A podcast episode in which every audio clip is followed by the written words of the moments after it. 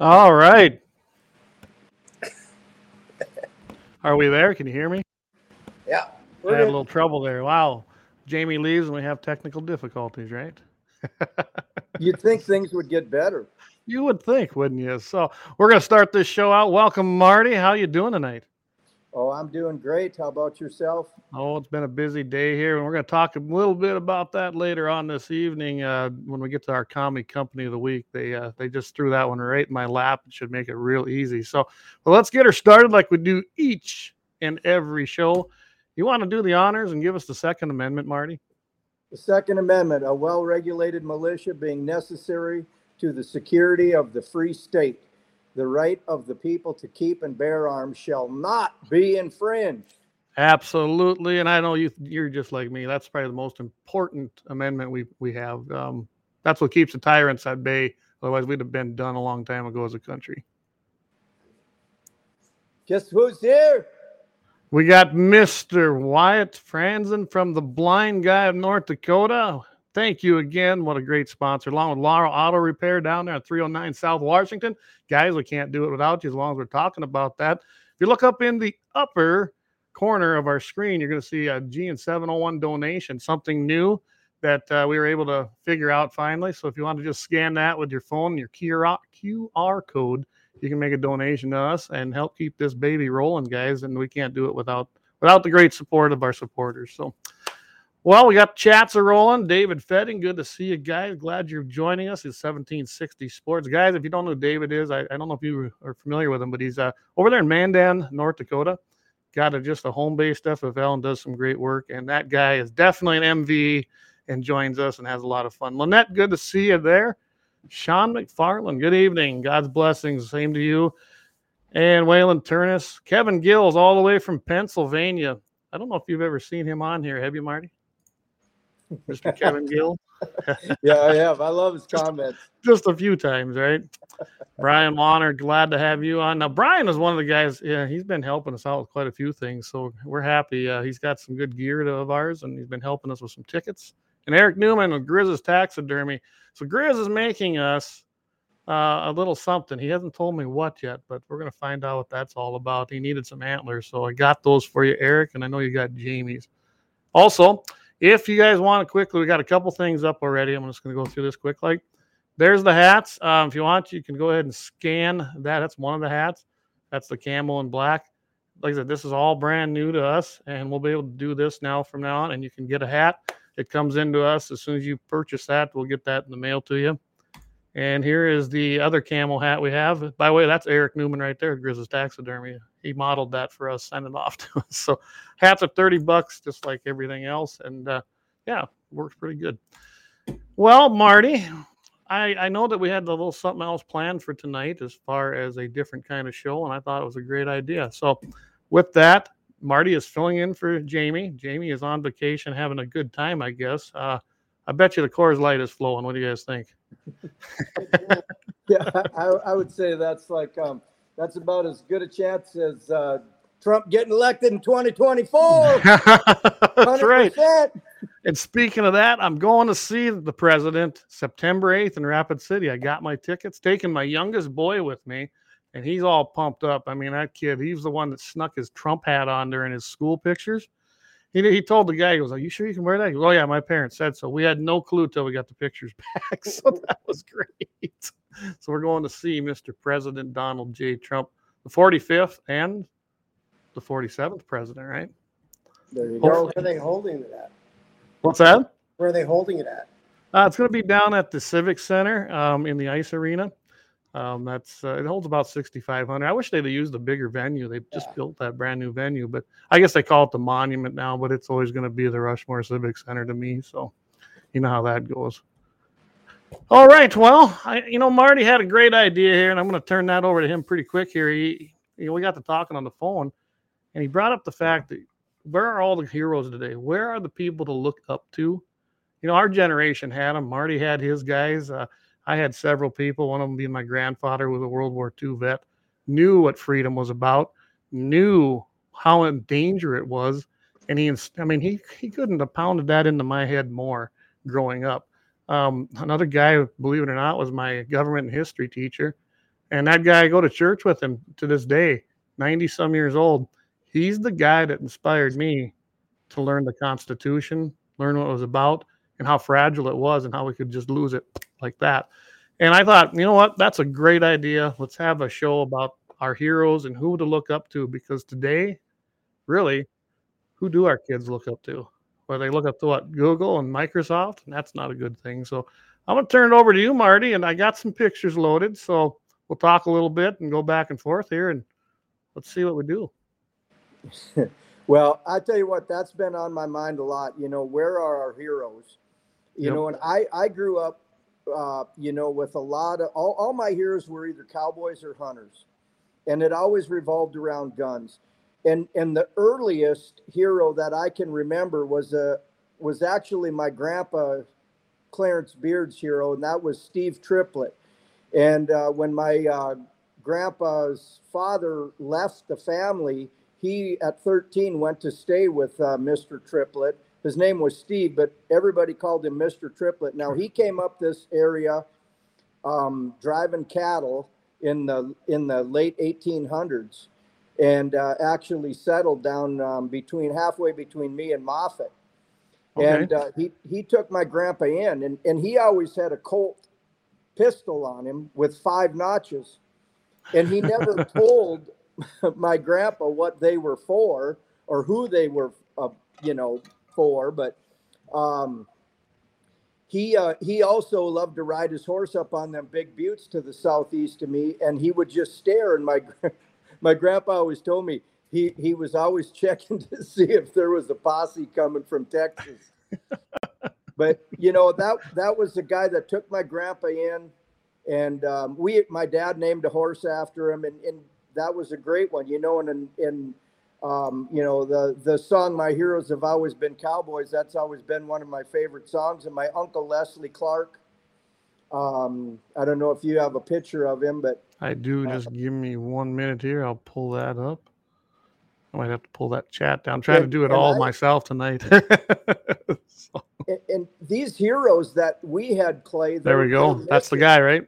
Yeah, that's the guy right there, Leslie Clark. That was my great uncle Leslie Clark, and I actually have uh, his gun here to show everybody tonight. And actually, it was my. Um, uh, all right, let's see it. There we go. 30, there it is. 32 Winchester, 1894 was my great great uncle Bill's Clark's rifle, and then he gave it to my uncle Leslie, and who in turn gave it to me. But you know the the heroes that we even in the movies or in music, Clay, that I, I believe that the heroes are missing, and I think the American dream has led to a lot of boring people um, that don't make good old fashioned heroes anymore. You know, I mean, I'll, I'll be able to tell stories about my grandpa shooting and and um, and my great uncle, uh, you know, running 32s through this baby at deer. And actually, my great great uncle shot a mountain lion with this gun in the same area where my daughter shot shot one. Wow. So, you know, that goes back to a lot of this history. But I, I just feel with the movies people watch now, uh, you know, we had Audie Murphy and and um, John Wayne and and uh, you know, uh, and they always had guns in the movies, and always. they shot them like this. They didn't turn them sideways. I really believe that. Oh, you mean they didn't get out there and go like this? That's yeah. accuracy, isn't it? Oh my gosh, yeah. I tell you what, uh, you know, and and without that, um, I think there's going to be a lot of kids growing up lost. Um, you know, even even grandparents nowadays, everybody's so busy living that American dream and chasing that bigger camper and that newer pickup and that bigger great boat big boat, and, and um, that they lose track of that quality one-on-one time of taking your grandkids out or taking your kids out if you've got young kids and making an impression on them and uh, you know have them have somebody to look up other than what they'll seek. I mean, kids are going to seek heroes, and if you don't push them into an area uh, or a path, they'll find their own. And you know, today that's not going to be a good You know, I. I think today it's probably even more important than it was when you were growing up or I was growing up. Think about this. We had those people to look up to, probably to guide our moral compass. I know I get a lot of my what I believe and the way I was, you know, what I've formed as an ideology from my grandfather. If it wouldn't have been for him, and I, I love my parents, but my dad always leaned left and was part of the Democrat Party. So that that could have been a, a problem. I wouldn't probably be here today sitting here doing this. But now, you know, I had I had structure. My parents stayed married. They know they've been married for over 50 years. Me and my sister both had, you know, when we when we did good, we got told it. When we did bad, there was a there was a consequence. And today, I think it's more important that there's people like you and me, and we can maybe carry that torch, because there are so many single parent families out there, and especially the boys. They got nobody to look up to. Um, right now, you know, we've got a couple of my my son's friends that come out here, and I know they come here because they love that structure, they love that family unit, and I'm pl- I'm glad to do it. I'm glad to have them here. I taught both of them how to shoot. They ride bikes out here. They help with the ranch. I mean, I can't think of a better way to to be raised, but not everybody has that opportunity. And I don't know. I'm guessing you probably feel the same way about that. That that hasn't helped us at all. We got a lot of kids out there on their own, and what do they turn to? Yeah, exactly, Clay. And you know, and and I give my wife credit. I'll tell you what, um, the life I've led, uh, you know, a lot of women would have said, "Yeah, see you later." He'll do it. but uh, yeah, I'm truly blessed, and and I think that um, you know, I think a lot of people nowadays, when they get into a relationship, they pretend that there's something that they're not, or they stop Yes. doing something. They might quit hunting, um, you know, while they're dating, and and then when they when they actually get married, they they start hunting again. Their wife can't believe that they're gone Friday, Saturday, and Sunday. From September to December. Well, I was this way right away. And my uh, my first date with my wife was coon hunting. I mean, she knew there were no surprises. And I, I give some marriage advice to my friends once in a while. They're like, I'm having real trouble with my wife, and and I'm like, I suppose you are because you didn't hunt at all, or or it don't matter what it is, hunting, team roping, whatever the situation it is you you you know when you when we were in high school together you you were always roping or you were always hunting or riding doing all this. And then you just did nothing but uh you know put on this fake facade and then and then wonder why your marriage is in jeopardy. And i give my wife credit boy. She's put up with some awful stuff and being gone months at a time with my dogs. And but i yeah very important is is that strong marriage. And and i think that's a big thing. I mean uh, the the heroes are the people that stick through marriage thick and thin. You know, that, Yep. that's that's a hero right there. your wife needs a cape. Wyatt joining us there, guys. He's a he's a the blind guy, guys. Make sure you go. To, I think it's like blind guy ND, right? I got that right. Yeah. Blindguynd.com. Just I'm check just it out. supplying the internet tonight. So. That's oh, okay. I'm That's glad okay. Travis is here. My God. Oh yeah, yeah. Did you see what he said here? Yeah. he said he totally banged you, Marty.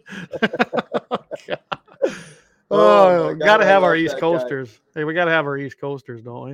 Or Oh, no, yeah, he's West Coast, go. isn't he? Go to go Yeah, the he's other way. over there, and see, yeah, he's he, we, he's got to move back. I mean, he's just got to. so Eric's chiming in here, and he said the same thing. He says, "I took Charity, that's his wife, hunting and fishing when we when they were dating." And now I, I can't say that uh, me and my wife went dating uh, on a hunting trip. I did take her out uh, a couple times and went hunting with her.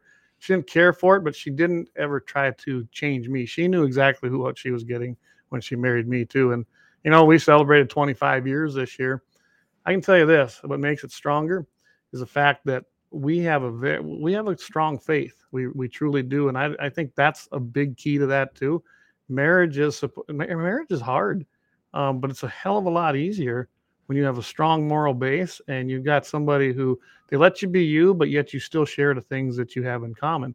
And I think today too many people give up, especially the younger generation, because of what you talked about.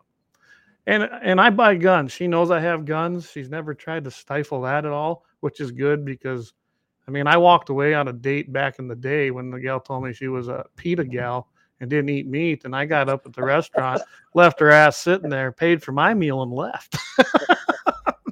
so I, I didn't know I wasn't really looking for anybody that didn't share the same views I did. Maybe that's why it lasted. I don't know. Oh my goodness, look who joined us. Mr. Jamie Breck. Oh boy. You know, Oh. Jamie, you know what I'm going to do right now? I'm going to send him an invite to his phone. so then he should be able to click that and maybe we can pipe him in here. We'll see. See if how that works. So, all right, Marty. So, Hey, who's Go, who's go your to next that guy? picture of Buddy Stowers. I want to I want to talk about Buddy. He was another one of my heroes. Okay, let me pull that up here. I Now, think I, I think I have that labeled correctly. now Buddy Stowers is who got me into hounds. You know, when I was growing up, my dad There it would is, right let there. us- Yeah, there Right he is, there. right there.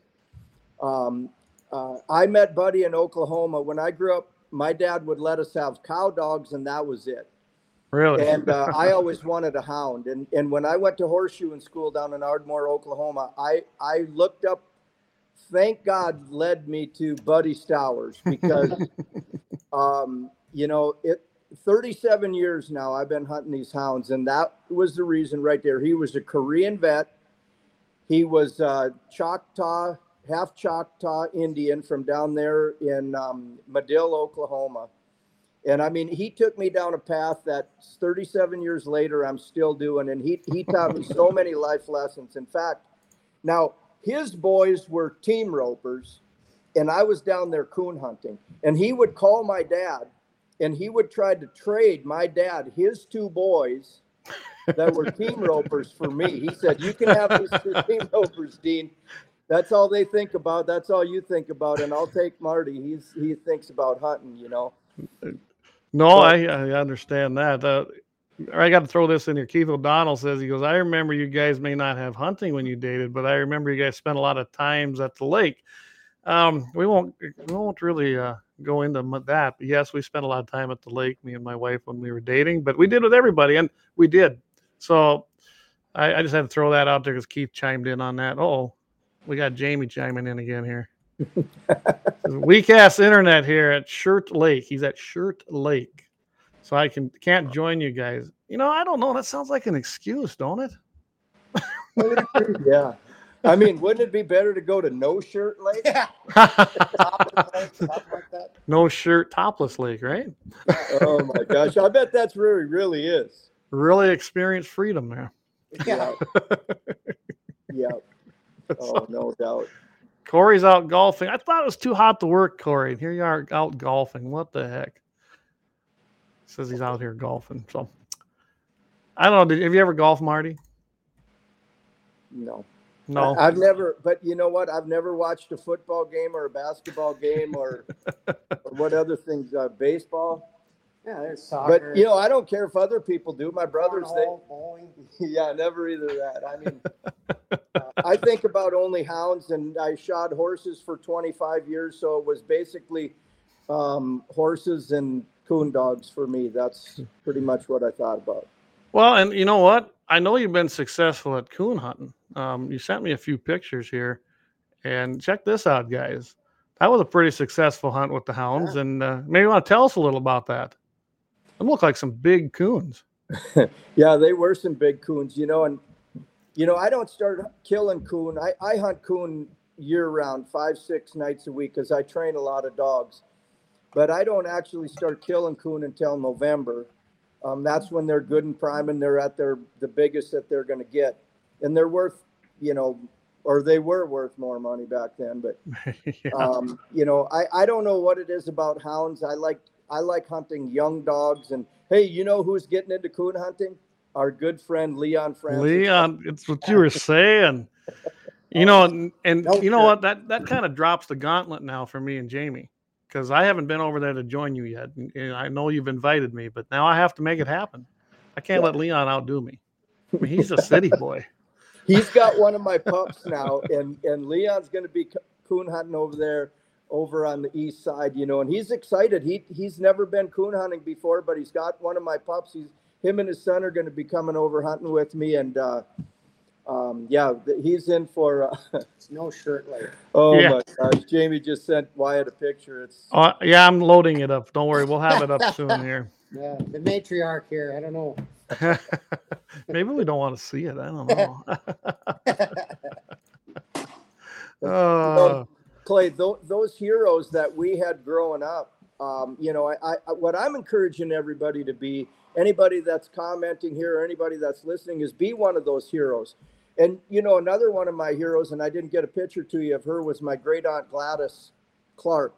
okay. Um, she taught me how to can, and she, you know, so even the ladies listening tonight, and and thank God, I noticed you have quite a few lady viewers and commenters. We do. While there, um, you know, uh, uh, the stuff that you you there, there's, like I said, my aunt Gladys was my hero. She we canned an, an almost an entire cow that that got hit by a car when we were moving cows. And uh, she she taught me so much stuff there and she was a big gardener. She she took care she was a homesteader she would drive the wagon when my uncle and her moved cows 35 miles to put the calves in you know so um you know i'm not leaving those women out it, it, it you don't all have to be coon hunters or whatever but you know be somebody's hero and uh you know like i said a woman was my hero that was my aunt gladys too Well, I can tell you, you know, when I, when I look back, you know, I, I really had a, you know, you and I talked about that. I, my grandpa, he was, he was my hero. He was my mentor. But I had several. My grandmother, uh, you know, her and grandpa were out on the ranch uh, to to the south of town, uh, Lemmon. She is the one because my dad didn't hunt, guys. He, if he did, it was, it, well, he wasn't a hunter. So when I went out and learned how to hunt, and I kind of did it on my own. A couple people took me. I was always the example. I always told people, listen, I am the example of take a kid hunting. Um, Eric, in fact, Eric's dad, uh, who's listening tonight, Eric, him and, and his brother Ryan and Dell took me out, and I've been hooked ever since. I mean, that truly is what sparked my interest in hunting and shooting. Well, my grandma, she's the one that I finally hit a bird. I went out grouse hunting. I missed, I missed, I missed. Boom! I finally hit some. I didn't know what to do with it. no one had ever showed me. My grandma is the one that showed me how to clean grouse and what to do with them and how to cook them. And you know, we were out there 40 miles south in the middle of nowhere, but that's how they lived. You know, they they lived that way. She knew how to can, she knew how to make all these things. Luckily, my mother-in-law does that too. And now Danelle, you know, we had our milk cow and we still do. And when she starts milking again, she we didn't know what to do with all this milk. There's tons of cream. Danelle learned how to make mozzarella cheese and she started to make uh, cottage cheese and make all these things. And now we have all that nice fresh stuff that we don't have to buy from stores and it's way healthier. And you got to pass some traditions down. And like I said, my, my grandma actually, I'd go out to that ranch and spend as much time as I could. Probably where I got my love for ranching. And my wife, I couldn't do it without her here, guys. She's my right hand man. She she's running that tractor. She's running that baler with me yeah, don't count the women out, guys. They're they're they're very very important. Hey, Marty. Eric Newman asked, "Do you eat the coons, Marty?" He says, "I like Oh. them fried in butter."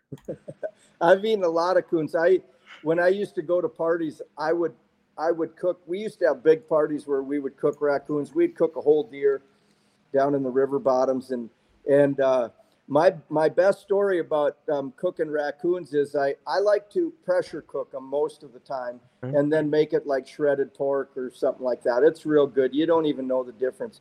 But I also like for the effect roasting a whole coon, and uh, I was I took my hounds up to my friend's deer camp up north, um, up by the Lake Sakakawea, and I had two coon in there, roasted up to perfection, and uh, we just put them in the oven, finished cooking them, and everybody got in from hunting that night, and they were all eating, and and they had they thought it was a goose, and they were tearing into that raccoon like nobody's business, and and uh, one of the one of my friend's buddies said, "This is the best goose I've ever eaten." I said, "Have another front leg off that goose." And he Front looked leg. at me and he, like he that. checked that out, and here he's like, "Geese don't have front legs," and I said, "Them do." then did you have to tell him what it was? Oh, I told him what it was, and he got real silent, and he said, "Well, now that's the best coon I've ever eaten." but yeah, I've eaten a lot of them. I mean, I don't eat very many of them anymore because you know I have a beef in my freezer every year, so I don't, Right. I don't, I don't deer hunt either. I, I don't hunt anything other than coon, bear, and mountain lion. So and um, I imagine you're like me. You you probably process your own beef. Uh, we got everything here. I I did take one to to a butcher here a couple years ago just because I didn't have time to do it and I wasn't satisfied. So I, I will be doing ours again this fall. But another skill that so many people don't have, but I think they found out during China virus it was pretty important to have those skills again. Um, I know that a lot of these butcher shops are just packed. Uh, they become a year, two years out before they could even get your beef in. I can tell you right now, the fact that I know where my meat comes from that's in that freezer and how it was, you know, prepared and, and how it was cut up and that is just I, I don't know. I don't think I could live in town. I don't think I could buy from the store anymore. But uh I, I just I was wondering, I'm guessing you do the same, don't you? no, I, I'm not set up to butcher a beef. Mm. I, I have a good friend of mine, um, Travis Schwartz. They started a butcher shop, but I just I don't have a cooler and. You know, um, I don't started either. That's why I wait till processing beef that- at that's why I wait place- till fall. Yeah. Well, if I started processing beef at my my place, Clay, my neighbors would start getting real nervous. well, I always tell my neighbors, you know, things got real serious real fast when I have hogs because hogs will eat anything. Yeah. so you know that things got real bad real fast or or or things elevated real fast here. If I have a whole bunch of hogs here, you know what happens. Yeah. Well, I I have had we've I've had hogs at my place. Um, I haven't in the last couple of years just because it hasn't worked out. And I I did process all them. Of course, it's a lot easier to process a hog than hang a beef for thirty Oh days. yeah. We used to well, we haven't done it for a couple of years, but we used to at least get together and do probably three or four pigs in a day. Um, Yeah. just because they're just not that tough to do. Um, actually really easy. We've even started rendering our own lard. And you know, Trent, Trent's always talking about uh, the benefits of lard. Well, that's pretty much what we use for cooking again. And that's kind of unheard of today. Nobody uses lard to cook with. Well, that's that's another thing my hero Aunt Gladys taught me is is I don't I use some lard, um, but I mainly use, I use a lot of beef tallow and I Beef tallow. render, you know, gallons and gallons of beef tallow down, and um, you know when when you have to go back or you get you go to somebody's place and they're cooking it in um, you know these uh, processed oils and and stuff like that. Um, you you you can tell instantly, and and I Oh, make yeah. a, a lot of beef tallow. Yeah, that's, That's well. Brett gets his beef tallow and lard anyway. Is from me. You don't. Oh, he don't do it himself, huh? Oh, he don't do it himself. Oh my good. Wow. Now you now the secret's out. Yeah, yeah. He's too busy. Kelly, his wife, his his uh, God bless her, his wife. I was gonna say you want to talk about someone who got ble- blessed in his life, and that was Trent. Oh, exactly. He travels all over, and I think she's the one that ramrods that place. Oh yeah, yeah. She's, she's a real good woman. So. Eric's chiming in here. Uh, we'll go through a few of these comments here. Hogs clean the meat off, and straight bleach dissolves the bone. No DNA left. So he threw that out there. Jamie's chiming in here. Says you're really pounding that Alabama moonshine this evening. there ain't that much in there, Jamie. We're good to go. Well, I, I still think the scariest noise that I've ever heard, and believe me, being in the woods five, six nights a week, I've had some scary, heard some scary noises. But, you know, a good friend of mine um, up by Menoken, we, uh, we killed probably 15, 20 coon that night at his place. And uh, he raised pigs. And I skinned all them coon right there. And then we threw them into those hogs and the squealing and the screaming that them buggers made, I was like, oh my gosh. Crushing the skulls. Oh, yeah. I mean, if they even get a scent of, of blood, they go nuts. yeah, I, I told Scott, I said, man, aren't you afraid? He, cause he's the one that told me to throw them in there. Oh, really? And, uh, and, and, uh, I said, well, aren't you afraid? Like if you fall down in there and he goes, uh, yeah, you don't want to fall down in there. no, you'd probably be a goner. I didn't know that. You taught Jamie how he said Marty got me started on pressure canning world. Loved canned goods. Absolutely. Yeah, and I know some people I had one guy just he kind of texted me here. He says, uh, loves the show, but it's it's kind of strays from our Second Amendment issues, which is true, but it doesn't. this all ties in. Um, like you and I talked about that a little bit earlier, how this all ties in because the Second Amendment, of course, defends us. We use our Second Amendment to do some hunting and protect ourselves. And if it gets that bad, we're going to need that Second Amendment to, like you said, protect yourself, hunt, do whatever you need to do, and you're going to have to have them skills, guys. It all is it's all connected. You're going to have to be able to be self-sufficient if, if it ever comes to that, and that's how our that's how our heroes, like you were talking about, that's how they grew up. I mean, even my even my grandparents, they grew up that way. I, I learned a lot of things. We did we got together at my grandpa's all the time. Learned how that's how I learned how to process beef. Had a big it was an old schoolhouse. We called it the bunkhouse that my grandpa bought and moved on to the place. That's where he had his butcher shop set up. And as a kid, I was out there right in the middle helping out, and uh, it was almost kind of like a, a family affair. And everyone come from well, all the brothers and sisters came too, and we made a weekend of it. And we'd do three, four beef down there. I mean, it was just different times, I guess.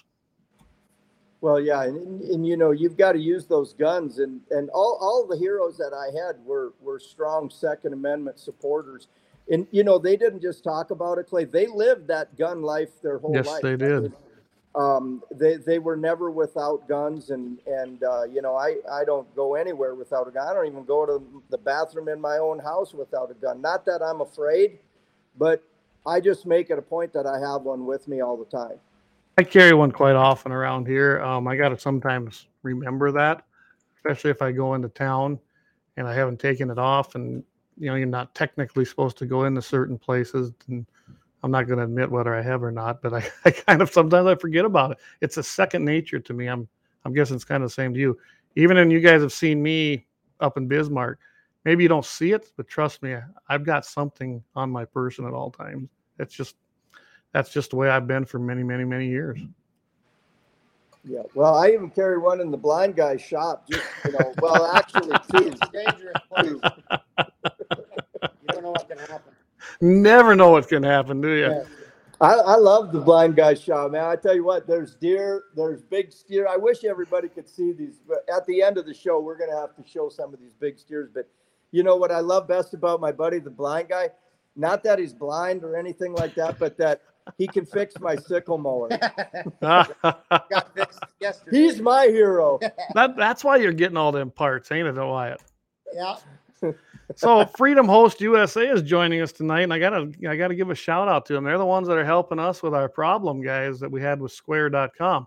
So I'm glad to have uh have them listening. Heather, thanks for joining us tonight, and uh, I hope it's working on our on our new site that we're transferring over. And like I said, we're going to talk about that later during our commie company of the week. But thanks to Freedom Host because they've done a fantastic job getting us transferred over, and we'll, we'll be back up and running. And by the way, uh, Heather, if you look, I've I've learned how to use these QR codes um, for donations and for our store, so it's already working. So thanks a lot for for everything that you've been helping us out with. And she says it's working. So, um, guys, soon we'll be all transferred over, and you'll see a brand new website.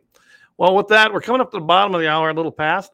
Jamie's got a couple things he wants you to, to talk about, but we're going to go to our first commercial break and thank our sponsors and pay some bills. So we'll be right back after our first break here. The 701 is proud to be sponsored by Lauer Auto Repair, located at 309 South Washington Street in Bismarck, North Dakota. If you can't stop by, feel free to give them a call at 701 258 6308. Doug and the guys are ardent Second Amendment supporters and will always shoot straight with service and fair pricing. It's been a long winter with lots of snow, ice, and rough roads. So now's the time to get that alignment checked from the curb shots, potholes, and bumpy snow covered roads. Summer will be here before you know it, so get that rig scheduled for an AC charge. Make sure and tell the guys at Lauer you heard the sponsored guns in the 701 and thank them for supporting and promoting our Second Amendment civil right. That's Lauer Auto Repair, 309 South Washington Street, Bismarck, North Dakota. 701 258 6308. Your North Dakota proud, patriotic auto repair service. Guns in the 701 is sponsored by the Blind Guy of North Dakota. For all your custom window coverings, you can contact them at 701 222 3932. They're freedom minded, they're patriotic, and they love the Second Amendment. This husband wife team was born and raised right here in North Dakota and based out of Bismarck. Again, for your Second Amendment company, for all your custom window coverings, the blind guy of North Dakota, 701 222 3932 or visit them on the web at blindguynd.com. All right, we're back. And again, thanks to our sponsors. We can't do that without them. They keep help keep this show rolling, and it is a pleasure to have them joining us tonight. So, guys, during the break here, I was able to get that picture of Jamie. I don't know if we should show it, but here it is. he says he's shirtless. His chest looks like my uh, face if I ever shaved. Sp- Sparse and gray. Is that what you're saying? Oh my gosh. Yeah. You can tell he's enjoying himself. Of course, he always does. Well, wherever Jamie's at, it's a party, isn't it? Yeah, that's right. Pretty much. That's Pretty right. much. So, all right. So, uh, a couple things here. Uh, Jamie wanted you to talk about uh, canning sausage and meats, and a lot of people don't understand that you can can meat. Uh, we we we haven't done it in a long time, but we used to can beef. I tell you what, there's nothing like taking out some beef that's been canned, and it's always so tender, and use it, you know, in stew. You can use it in anything, and it it just it keeps forever. So, want you want to touch on that a little bit? Yeah, well, I, I think a lot of people are intimidated or afraid. Now, I have had two bad experiences with pressure cookers, but it was my own fault. And I wasn't even canning stuff. I was cooking meat for my dogs, and I had one of them explode. Ooh. It, it actually didn't explode, but you know the little pressure relief valve on the top, Clay? Mm-hmm. Yep. Well, when you get to thinking about other stuff, and I had it full of, uh, I don't even remember if I had it full of chicken or something, but I was, I always feed my hounds cooked food. You Okay. know, I, I cook, uh, but anyway, when a chicken comes out of that little pressure relief hole and it's all over your kitchen, I mean, I had chicken sickles on the roof Oh, no. of my ceiling. So, you know, but if you're not, I, I don't want to scare anybody. Pressure cookers are real easy if you watch them and you don't do what I did. Um, and like I said, I wasn't canning, but I have canned beef in my um, canning room right now that's 18 years old and I'm still Right. eating it. That's what I And- mean. Yeah. Dang, keep it forever. Yeah, and as far as sausage, you know, and and uh, Jamie had questions about that and stuff like that. And I know his grandma; she was a great old lady. I can remember going up there coon hunting, and um, yeah, she was a, she was a hero. Still chasing cattle around at I don't know how old she was, but yeah, she was something else. But you know, uh, I can sausage. And there's just so many, and you can find if you go to a thrift store you know they're in everybody's price ranges you can go buy a brand new $400 pressure canner um, or you can find one at a thrift store rummage sale and, and just start using it. Um, and let me tell you you'll be somebody's hero when you uh, cook up some uh, delicious canned beef or or sausage or just the stuff that you can do with them and, and prepare yourself. You know even if it doesn't happen clay like we think it will that pressure canning is is uh, just a skill that is going to be lost if people don't start doing it. Yep. And I will say there seems to be ever since 2020. Um, I can tell you around here anyway, it seemed like there was actually a resurrection of it. Um, people were starting to ask questions, learn. They were putting on little clinics, you know, the, the the older ladies, and that's something they were putting them on and, and teaching these younger people how to do it. You'd go to the stores, even up in Bismarck, all the canning things are gone the lids the jars all that and I've, i haven't seen that in years. I mean we've got a good supply here of those kinds of items but even them lids i mean after use so many times they they wear out they don't hold their seal and we had to go find a few new ones and we couldn't find them. Uh, we finally found some online but i've never had any trouble finding those but that tells you how many people are actually out there doing this because they finally figured out that mm, maybe just maybe I might have to have food of my own. I ain't gonna be able to run down to the store and get it. And uh, so maybe there was some good things. I guess you, everything's got a silver lining. Maybe we look at that. People got a little bit more aware of where their food was coming and how to keep it, and to learn those skills. So I don't know. Maybe maybe it'll keep going. I don't know. Well, I think it will when people figure out that, you know, just just take tomatoes for example. When you make your own pasta sauce, when you make your own salsa, for example, and you don't have all the processing and all the added dyes and and uh, Mhm. preservatives in there, you don't need all that. and No, and that flavor comes through on on that canning stuff, and and it's unbelievable. Yeah. Pemmican, yeah, you betcha, Gene. That that would be a good one. I, I would like to try that. And in fact, I I put away a gallon of June berries um, for the sole purpose of trying to make um, some pemmican. Okay, so you sparked my interest. I don't know what you're talking about with pemmican. Well, that's the original um, food, the the um, the uh, food that the Indians made. You know, they, Okay. they they took meat. You know, and you and pe- some people have found the old big mortar and pestles, um, metates, I think they call them. What the Indians would grind the meat into a paste and then add fat because the fat's your energy. You know, I mean, we've been Okay. led Yep. to believe that Yeah. fat's bad by these Fat. doctors. Yeah. Uh, yeah, Yeah, fat's by- not bad. Processed sugar and processed bleached flour is what's bad. Yes. But and then you add the berries to it, either either either choke cherries or June berries, and and then dry that.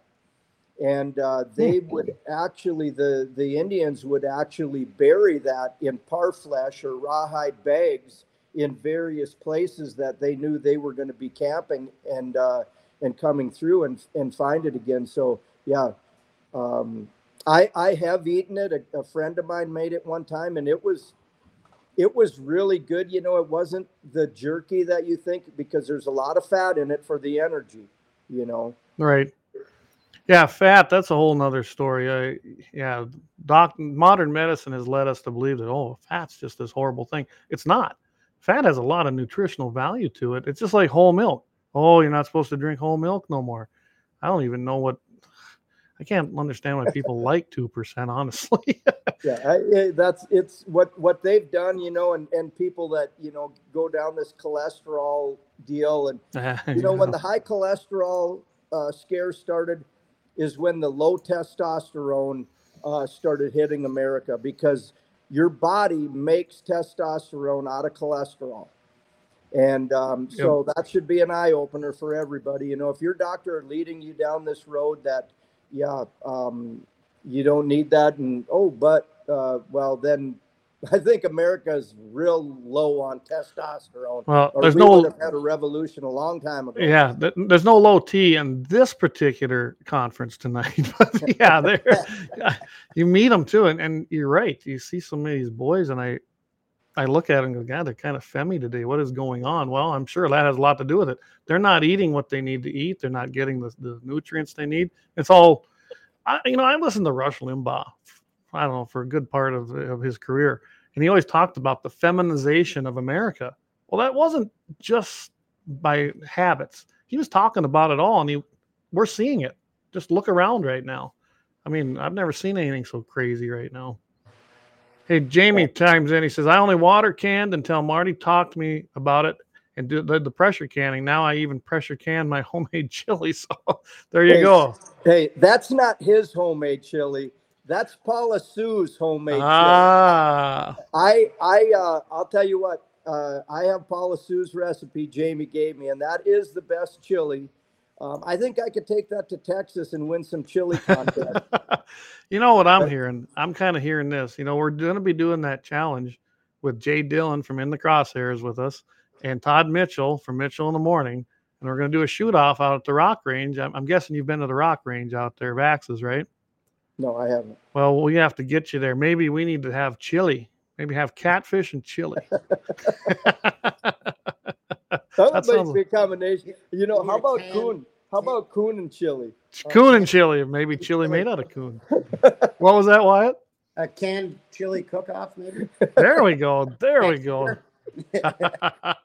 for the hundredth hundredth viewing or the hundredth episode. Uh, Canned Yeah. chili cook-off. Yeah, t- you know, you go. tonight tonight we're at 50, number 52. I can't believe we've done that many episodes and that's just these episodes. I guess you could kind of count what we did on on 1270 for a while, but uh, yeah, 52 episodes already. I just kind of kind of shocks me honestly. All right, we got Gene Cox chiming in here. Now he's they call him the mayor of Mulbridge. So uh, Gene joins us and he says, uh, not sure the spelling, but Wasna. That must be what they call it. Is that what they call pemmican? Could be. I don't know. I never heard about it until tonight. Oh. Learning all. By See, we'll maybe go make some pepper. Yeah, this is an educational show. Wyatt. You're learning all kinds of new stuff. that's why I'm sitting here.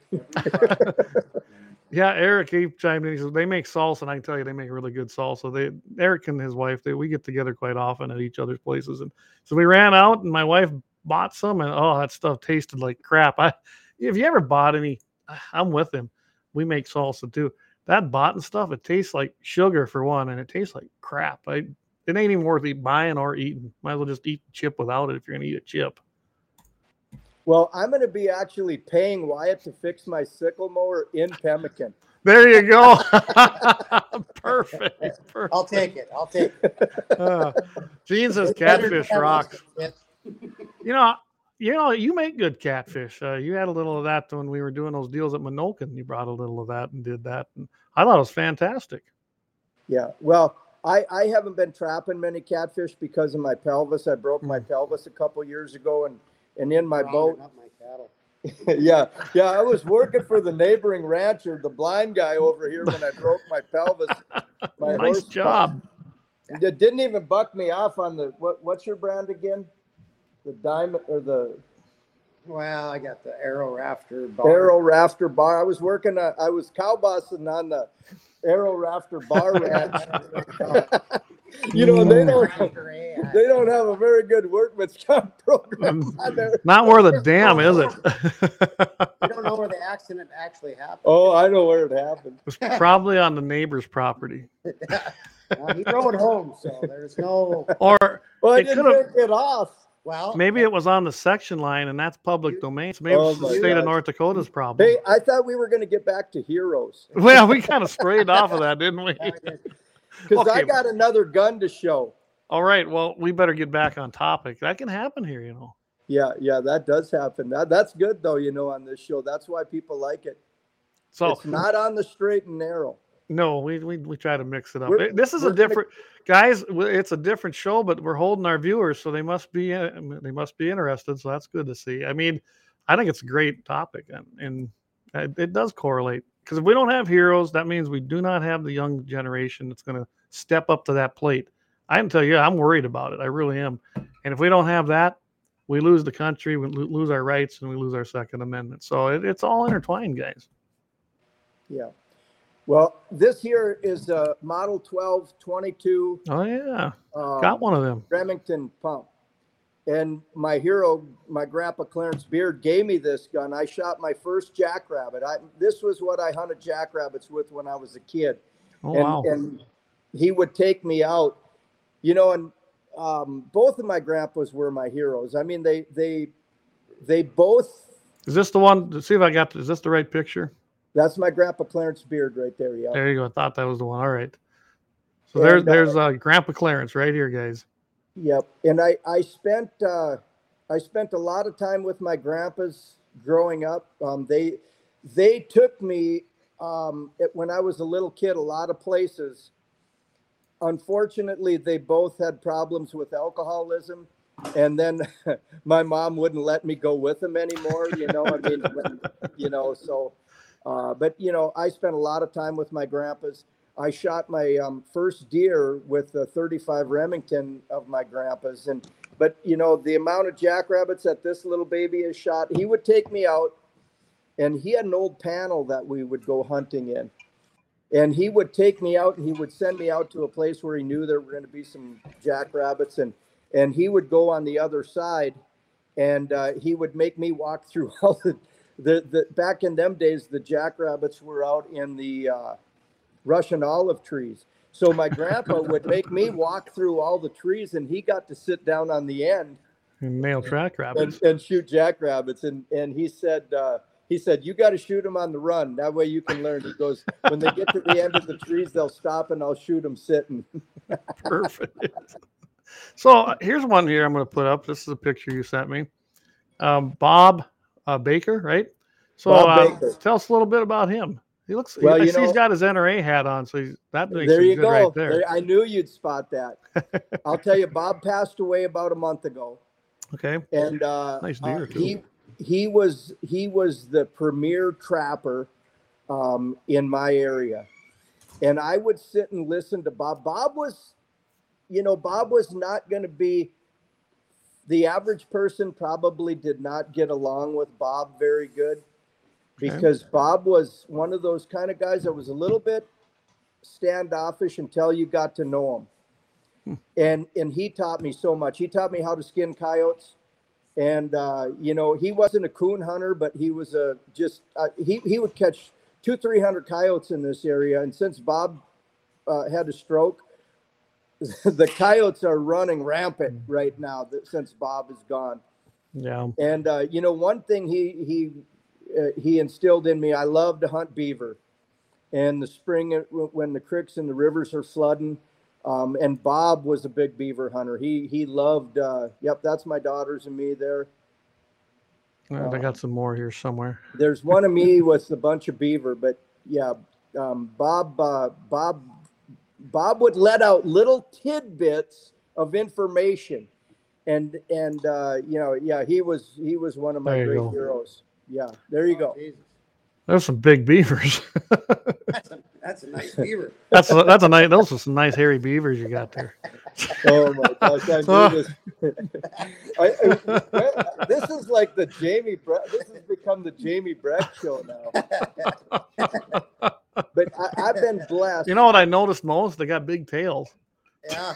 Yeah, well, that's the good thing about when you're hunting beaver. You can let the little ones go. You know, when I trap beaver, if I catch a little one, um, you you you catch a beaver in a trap, you got him. You know, but but you can be ma- way more selective when you're hunting beaver. So And, uh, for the for the podcast, the people that aren't aren't going to be watching this or seeing this. So I got a picture up. Marty's got these huge hairy beavers with big tails, and he's got a spotlight on the top. So I don't know what that says, but hey, looks like a good time. oh yeah, it, it is a good time, and it's it's perfectly legal in North Dakota. You mean Now, game and fish mismanagement doesn't come down on you for that? Yeah. No, I it's a lie. You can hunt beaver at night with a six foot light. Good enough. Yeah, but I mean, I hunt them in daylight too. You know. So do you trap them or do you go and actually Oh, I've trapped a lot of beaver, but you know, I I like hunting beaver because I can be selective and shoot the big ones. Good enough. Yeah. You know, it, it's like raccoons. You know, if you get if you tree a litter of raccoons um, in the fall, and there's going to be five or six raccoons up that tree, um, and they're going to be scattered here and there. You know that's a litter, and if you shoot all them coon, they're going to be in, in even in November they're going to be blue leathered, which that means not prime. And and so I'll let those coon go and and let them prime up. You know, unless I'm at a feedlot or somebody's losing chickens or something Right. and and so I can be selective with my hounds. When I was trapping, I couldn't be selective. I caught, you know, I had to utilize all that stuff. When now when you get to a tree and your dogs are treed, and and you see a coon, usually them old boar coon, they might be they a lot of old boar coon will move in pairs. Okay. So you get to the tree and they'll usually be as high up as they can go. A big old boar coon likes to climb high. And um, and and there might be one or two. Then you know that you've got some some coon worth shooting right there. But you know, I, I like hunting. I don't hunt anything else besides coon, like I said, and cats and and bear. But um, when I trapped, I, I just took whatever. It stepped in the trap, I took it, and I had to use it and sell it. well, yeah, I suppose. I mean, when you trap it, you kind of don't have a choice. Yeah. So Jamie wants to know what's the heaviest beaver that in, in that harvest, the one that we just had up there. Oh gosh. Uh, What he made it in high school. I even heard that. oh, that's my brother Bill. You know, and he takes after both of my grandpas right now. He's over there drinking beer. But hey, um, back on subject. And I think I get when I get done, I think I'm gonna have to hop in the vehicle and come up and join you guys. It looks oh like my fun. gosh, yes. Well, don't worry, they'll still be here. You can drive all the way from down there. I think the biggest beaver. I don't know in that. I, I think the biggest beaver that I've ever got, I think, was 72 pounds. Wow. And um, yeah, that was a giant. Uh, actually, my son-in-law shot it. I told him, I'm like, uh, we were coming along there. We come around that bank, and there was this. It looked like a small bear sitting on the bank there, and and he wasn't even getting ready. I think he was afraid for his life because let me tell you, beaver hunting in the spring out of a boat, Bill will tell you all kinds of stories, but um, it's it's a little bit risky. home. It's risky. But uh, I said, shoot that one, and uh, he got that big bugger. I mean, it's a it's a three X blanket. I mean, it's a ginormous beaver. I got it. I'm actually going to sew it. It's going to be part of a bedspread I'm sewing together for my son-in-law and daughter. That'd be awesome. Got to be half the bedspread. Yeah. well, Eric says he's going to mount. If he ever gets a small beaver, he's going to mount. You know, maybe I need to talk to Eric. I bet uh, I'm guessing the invite's still open, but I'd love to come over and, and beaver hunt with you. And I bet Eric would enjoy it too. You care if I bring bring Eric with me when we come? I'm sure the amount of small beaver. That would that would be good. Yeah, we, you, you guys would have, have a great time. Because Eric usually goes. He's part of our Rax Adventure team too, and we usually go to Florida about every third or fourth year, and we're heading down there this coming year in 2024. But he had the opportunity, and I know he's going to love hunting beaver or anything because we were running them hogs with dogs. I wasn't there that day, and then they jump off and have them dogs, and then jump off on them hogs and stab them, and I missed out on that. So we're doing that this year. I decided to go fishing that You know day, what? unfortunately. We will we'll run. We'll take my boat and run up to the bank real quick when there's a big beaver out on the bank, and, and you can run up and stab him. So you, you don't miss go. out. I don't, Don't want get- anybody to miss out. Don't get bit. They got sharp teeth. Yeah, we, we could run the grand. I'm, I'd have to check on South Dakota's regulations on, on hunting out of a boat, but we could come down there Hey, run the we if we do it on the res, I, I know the the res. Uh, I know the res game warden, so we're good. Oh, there you go. We'll Yeah, bring him with. I love that one. Ain't one thing a monkey hates worse than a lion coon dog. Coon dog. I, I tell you what, that Buddy Stowers, my hero, I was telling you what, um, he, he would Hey, tell that story.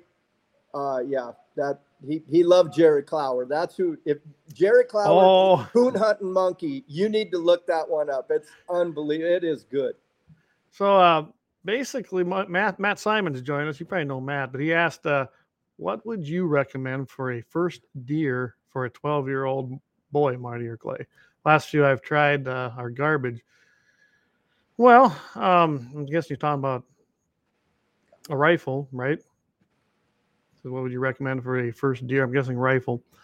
Um, I basically I took my sons out and they used my 220 Swift, um, believe it or not, and that had more to do. You talk about heroes, like I said, my grandpa's one of them.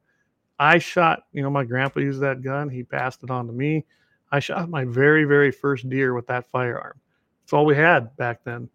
And uh, then, of course, when my sons got old enough, they shot their first deer, each one of them with that particular rifle. So now that we've got three generations that have shot their first deer basically with that gun. And I can tell you right now that I hope they pass that on to their sons. But after that, I uh, I got a 243 for him. I thought that was a good middle of the road. They knew how to shoot, and I think they could have handled it right out of the gate. But uh, the- basically, is that Swift deal that had more to do with tradition and, and legacy in our family. But I think a 243 or six millimeter is a good choice for that first rifle. Myself, I don't know what's your take. On the recoil, Yeah. To get the job done. Yep. Anything, you know, I we started hunting and it um with 12 gauges and I put that comment. Oh Sorry, guys. Jamie says his biggest beaver he ever harvested was about 285. I think I witnessed that. yeah, we're just gonna move on, Jamie. Obviously, Coors Light's kicking in. Man, 85 down 90. Runner across, boys. All right. Um, So David asked What- Marty if someone would want to get into skinning. Well, tell you what, we'll come back to. Do you, uh, what do you think on the deal with with the rifle? Does that sound? I mean, that's kind of where I was going with it. Was uh, 243 six millimeter. yeah, like I said before, I shot mine with a 35 Remington. It was my grandpa's. And Yep. if you can let somebody shoot their first deer with their grandpa's rifle Oh, or their great uncle's rifle, or or even their father's, do that because Yep. that will make a memory. Um, Big time. You know, And then find some without bad recoil. yeah. Yes. Yeah, and that's the to me anybody that's learning how to shoot or it's their first time, don't take these people out and give them the biggest damn gun that just so that it basically kicks and and hurts them and you think it's funny. That's the dumbest thing you can do. You will they'll never shoot again probably. Yeah. Yeah. If you've got an old 30 odd six that kicks like a mule and you're use it. afraid of, don't give your kid that gun to shoot his No. first year. yeah, that that's the wrong choice. Absolutely. Yeah, I you know, I always I see these some of these videos online. It's kind of going off subject. You see these people, they'll take out their wives or their girlfriends. You know, we were talking about that earlier, and put the biggest damn gun in their hand, and then laugh at them when it, you know, if it's a big handgun, hits them in the face, or it, or got a scoped gun, and it, you know, the scope kisses them. Why would you do that? That, that just actually, it really. What's that? I missed that. Well, I, I think a lot of that, Wyatt, is somebody did that to them. Well, yeah, it's and funny, so then, but then until they, you go home later that night. Yeah, they yeah, then they try to do it to somebody. I yeah, I don't. Yep. Yeah, I'm not. Uh, yeah, Don't they do just it, don't do it. Don't do it. Yeah. So let's go then to uh, David's. He says, Marty, if someone would want to get into skinning and tanning, what would be your day one advice? Well, I skin and put up all my fur. Um, and, uh, you know, I've skinned everything from mice. One time I skinned and, and stretched out a mouse fur uh, just to send to our school teacher. I, I actually had the kids at our little school out here, country school. We had a trapping. They were going to hire a um, exterminator. And I said, no, we're, we're not going to hire. I was president of the school board at the time. And I said, we're going to have the kids trap the mice. And they actually had a contest. Awesome. And I, I skinned out a mouse and then I stretched it. I made a little board, um, stretching board. And I, I told the teacher that with all the mice, I was going to make her a cap. But, you know, just skinning stuff is great practice. a mouse cap, that'd be great. You know, I want to make, I've got a fur sewing machine. I want to make the best cap I've got in the plan for my grandson is a cap made out of 13 stripers. Yeah. I've, I've got four 13 stripers that I've got now here this summer. So it's going to take quite a few, but I was gonna say you're gonna need a few of those. yeah, we're going to need a few of them, but when I get it done, it's going to be good. But as far as tanning, I've, I've had, I've tanned a lot of fur myself with varying success. I mean, if you want to hang it on the wall, it's not bad, but if you want to make anything with it, I use two tanneries, um, Moyles out of, of uh, Idaho, and I use Tubari out of New Jersey, and they tan all my fur, and it comes back. I mean, it's just the most beautiful.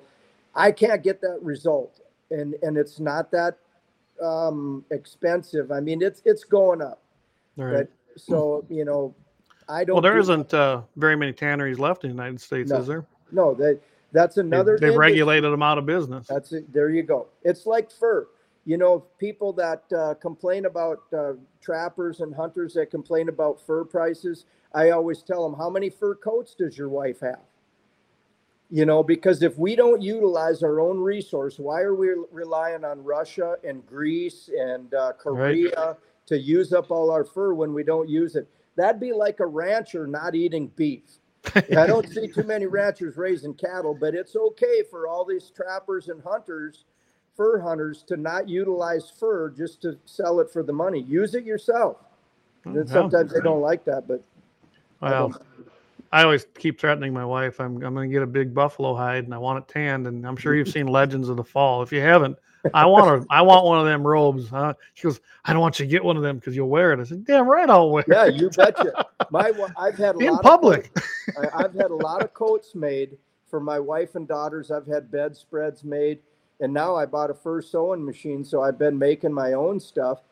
But um, my wife was apprehensive at first. She goes, "Where am I going to wear it?" And I'm like, "Everywhere. When you wear it out, I'll buy you. Uh, you know, I'll have them made. I, I would send my fur in, and the um, uh, the uh, company that I would get it tanned at Tubari, and then they would take it actually over to New York. It was just across the river to um, uh, Furs Unlimited, and sew sew it together for me. I've had beaver coats, raccoon, coyote coats made, and yeah, Oh, yeah. I mean, use them. They're nice. The only drawback to the buffalo, my dad's got one of those. hmm They weigh about 40 pounds for. for uh, They're heavy. They're they're thick and heavy, but but I bet they're you know, if you warm. tip over in the snowbank, you're warm all night. there you go. Well, Clay, Find they my were warm meant- body. they were meant for wagons or you know uh, being Right. in the rail uh, being in a, a, car, a railroad um, you know, going someplace where they didn't have heat. Yep. You were warm, Mhm. you know. Oh, that's why our dad has to sleep out in the garage when the pickup who's going Yeah, to be well, warm. that's where the rope's at. He uses it a lot. maybe I don't want one. I'll be sleeping outside more. I don't know, but If- He knows uh, so let's By get a way, few of these. Richard's one of my heroes too. He's he's an old cowboy, and you know a Hmm. lot of my heroes. They're not the best role models, but they are my heroes. No, they're they're a good role model in their own way. Uh, I mean, we've all got our own sins and demons. I guess Well, you could say. you know- I'm not perfect. I know that. Yeah. my dad and and Richard were old rodeo cowboys, and and back then it was a different a different times. And another good hero of mine was Richard Bame, and and those guys were hard drinkers and hard fighters and uh, rode bucking horses, and they did all kinds of stuff. You know, nowadays you see kids riding down the ditch on a broke horse with a helmet on. I And I'm yeah. like, you know, and, and then the mom and dad, or or let's say the dad's not wearing a helmet. I'm like, well, you're the livelihood of the family, and you're not wearing a helmet, but you make your kid. You know, and I yeah. understand safety, but I'm not going to wear my seatbelt either. I'll pay. Me neither. I'm going to be a a line you draw. once again with the stroke of a pen on August 1st. I will be a lawbreaker Yeah. in North Dakota. Well, let's get to a few of these comments quick, like then we'll go to a break and we'll come back and this and and continue this because I think, well, like I said, we're not losing people, so stay stay with us, guys. Uh, Eric Newman, he says he's up for stabbing a beaver. There we go. So we're going to make that happen. We're going to do that. I don't know, not in this hundred degree heat though. Corey Merriman said that when that river was high a couple years ago, some of the guys were floating it. See, the Grand River runs all the way up past into Corey's land, right, right through the middle of their land. So um, he he kind of knows when that comes right out of Shade Hill Reservoir. Um, oh, got the wrong one. Here we go. We got uh, Luke. Am I going to pronounce this right? Zalkowski, I hope. When you think that you're savvy about firearms hunting and outdoors, and then you meet Marty. I take it you know him, Marty. I don't, but I'd like Oh. to know him. I mean, he's got a walrus there. Maybe he's from Alaska. Yeah, I, I, We, we could take my little 14 foot uh, long tail motor up to Alaska and shoot a walrus. I'll have to Oh, that'd be awesome. What was that? I said I'll have to do a tune-up on it before we go. No, yeah, So my are you- boat runs good. Believe me, when it's flooding, like like uh, who was on Corey was said they when when that river's flooding, these creeks and rivers, that's when I go out and shoot beaver. Oh yeah, Yep. You want something that's going to start because uh, you know there's a lot of guys that drowned in beaver hunting, but you know if there's not that element of death and dying in it, it's really not that much fun anymore. there's no damn fun, Takes the is it? factor right out. Uh, I want to thank Luke. Luke, thanks for listening. I think that's the first time I've seen you on here, so welcome to the show. Um, Corey's got on here. He goes, uh, you know, yeah, right there at his place. Yep, and it does. The Grand River runs right through there. In fact, he's got a little camp spot back there. Um, Hey, that sounds like a good place where we could go chase some raccoons and go camping and have some good uh, we could. I mean, my cabin ain't too far away. I've got a, we've got a cabin down there on Shady Hills. You know what? You maybe need to get your South Dakota credentials because it's in South Dakota. But we could go have some fun, Marty. Oh, that's There's I'll coons all over down there. Why come? On, We'll make a party of it. I'm sure Corey. Corey, are you up for it? I'm sure you are. Hey, I'm sure Jamie and my brother Bill will be up for it. They haven't gone coon hunting with me in like 20 years. It could be like a 20 year reunion. There you go. No. No. I went, we rode mules. Oh, Yeah, well, oh, now that you mentioned mules, so we're gonna get off of the comments quick. Like, I do believe Marty sent me a picture.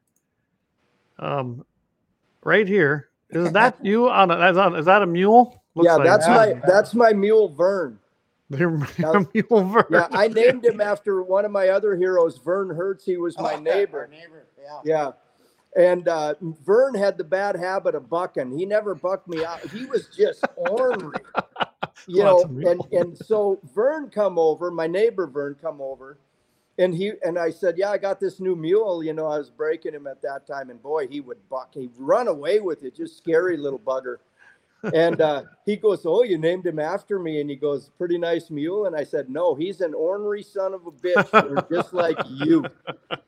And you know, Vern was Vern is my hero. He's still alive, Vietnam vet. And and you talk Good about deal. a gun enthusiast. I Oh, mean, yeah. Oh my gosh, he taught me so much. Shooting much. range in his basement. Yeah, shooting range. Oh, awesome. Who doesn't have one of those? Well, Yeah. yeah. culvert through the wall though. That's been my. I keep talking. I'm going to do that. Now I have to because someone else already got did it. We had one. What's in that house over there. Yeah. Uh-huh. Well, we, we used to shoot in our basement all the time. My dad was a big reloader and, and he would yeah, but you fight. went through the floor the wrong Well, that was Bill. That was Bill. My dad would Oh, that was- fire form. Yeah, my dad would fire form brass in the basement, and we were making 17 rem back in the day out of 223 Lake City match brass. And so we would have to take them down in stages and then fire form them into 17 Remington because 17 Remington cases were hard to get. And we would shoot my a hundred rounds in the basement of our house into a big log. My dad had a giant log down there, and our our house was like a, a haze of. gun smoke. Oh my goodness. Oh yeah, I mean, we. Sh- I I've shot in the basement range. Man, Dad Sporting Goods has one over there. We've been down in Brandon's range, and yeah, I mean it's it's doable, guys. It's not that big a deal. we didn't have the fans or the. You didn't you didn't have the the, the circulation in there, little lead poisoning. Yeah, yeah, yeah. So uh, David Fetting, he chimed in here. He says uh, he set a lot of kids up and their wives with six five Creedmoors, two forty three like recoil, but power of a three hundred eight. Yeah, and I've heard that too. Um, and and yeah, that's that's a definitely an option is the six five. Guys, it, base, basically all you can do is I'm going to give you a little advice when you take your kids out. Don't try to give them a monster. Let them shoot it a little bit. Um, best thing you do is see if you can borrow one. Um, I'm sure that uh, Matt knows if you need some. I've got a lot of guns, Matt. I'll get you the calibers if you want to try something different. Then go buy one. It's kind of like I'm going to tell people on a handgun. If you never shot any handguns, go to somewhere like the Personal Defense Center there in Bismarck. Rent your gun and try several out. See which one works best for you because it's going to be. That's a very personal thing. It's what it does to you, what it how it fits you, how you shoot it, and how you can handle it. And if you're not comfortable with that gun, you'll never shoot it. So buy one you're comfortable with. That that's my best advice. Yeah. And and the other thing I would recommend for that first time deer hunter, take them kids out and let them shoot. Absolutely.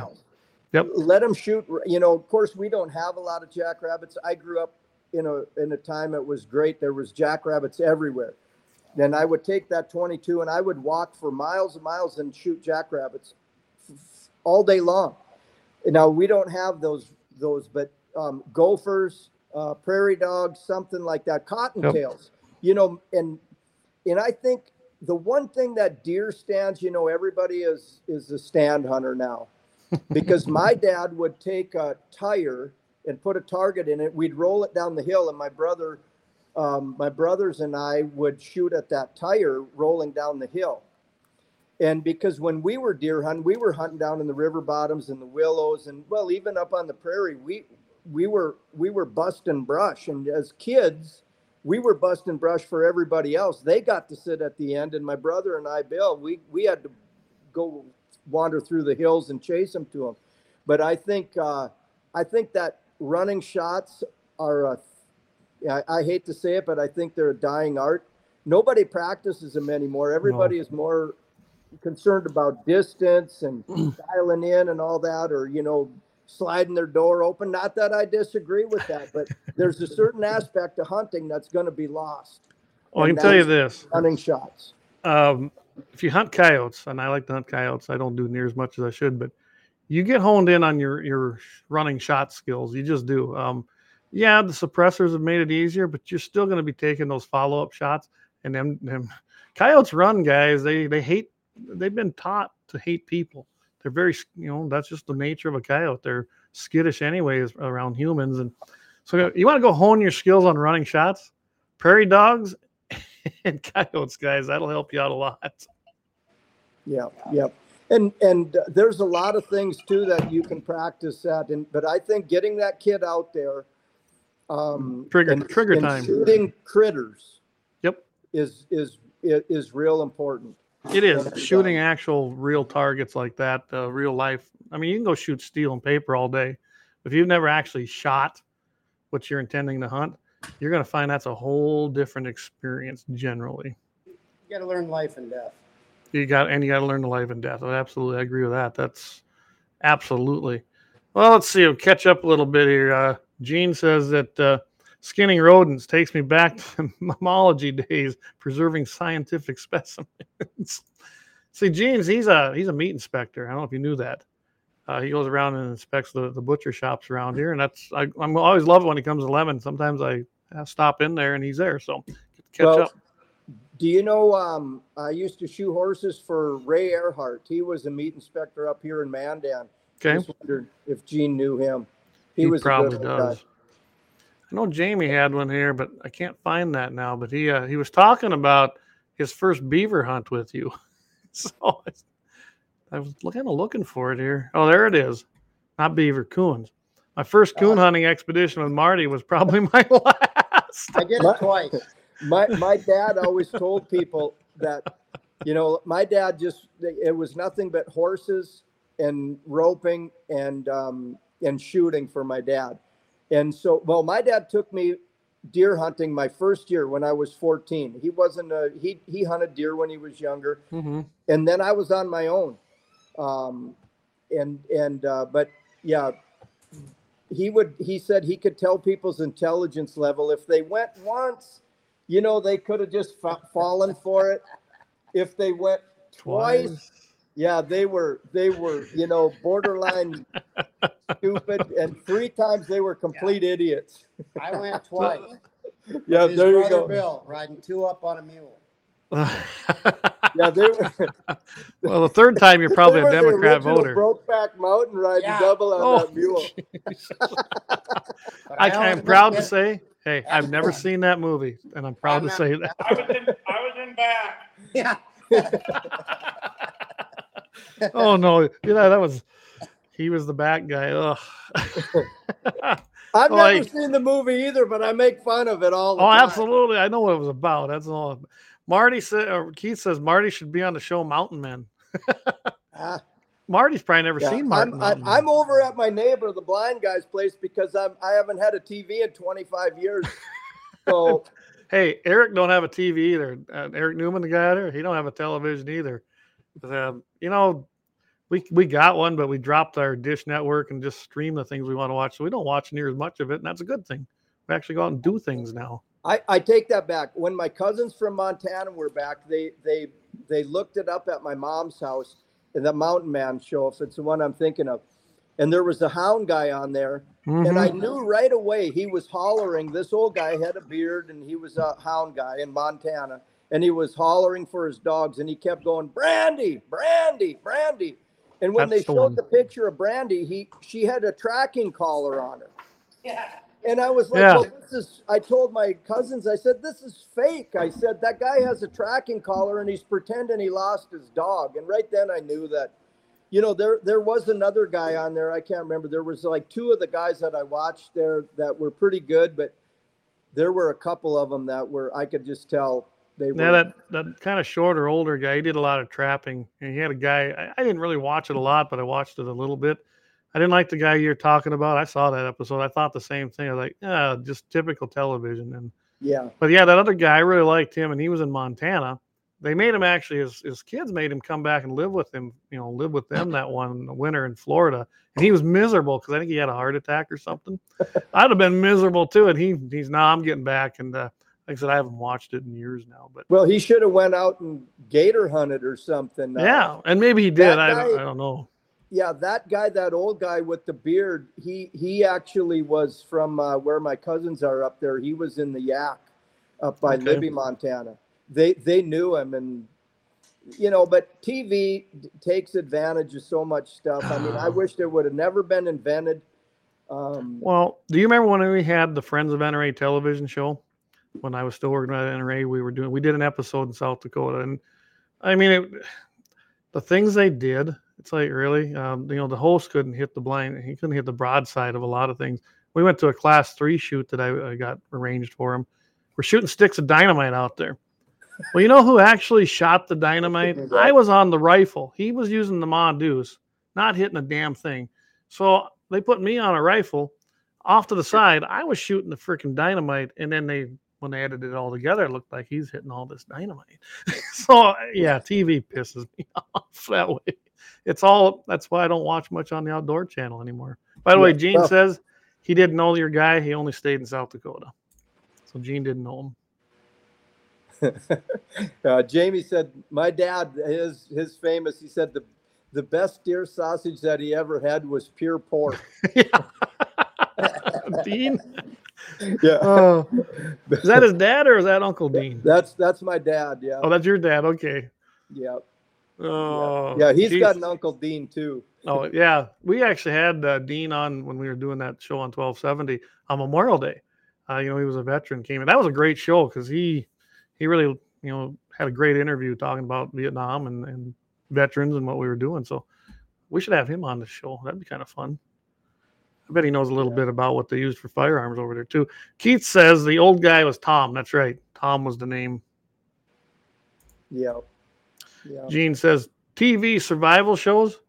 What do the camera crews eat while filming survival shows? Good question. Good question.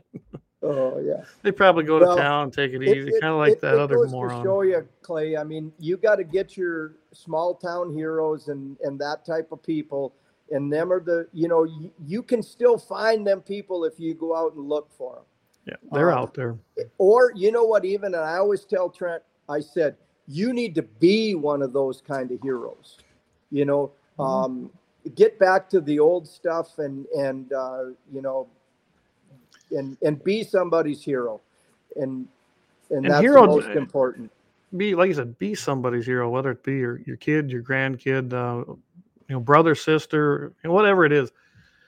You know, you don't have to be somebody runs out and into the burning building saving someone. It can be somebody that teaches you life skills that you take your with you your entire life. Um, mine, like I said, was my grandfather. That man taught me everything I think I know about just about anything.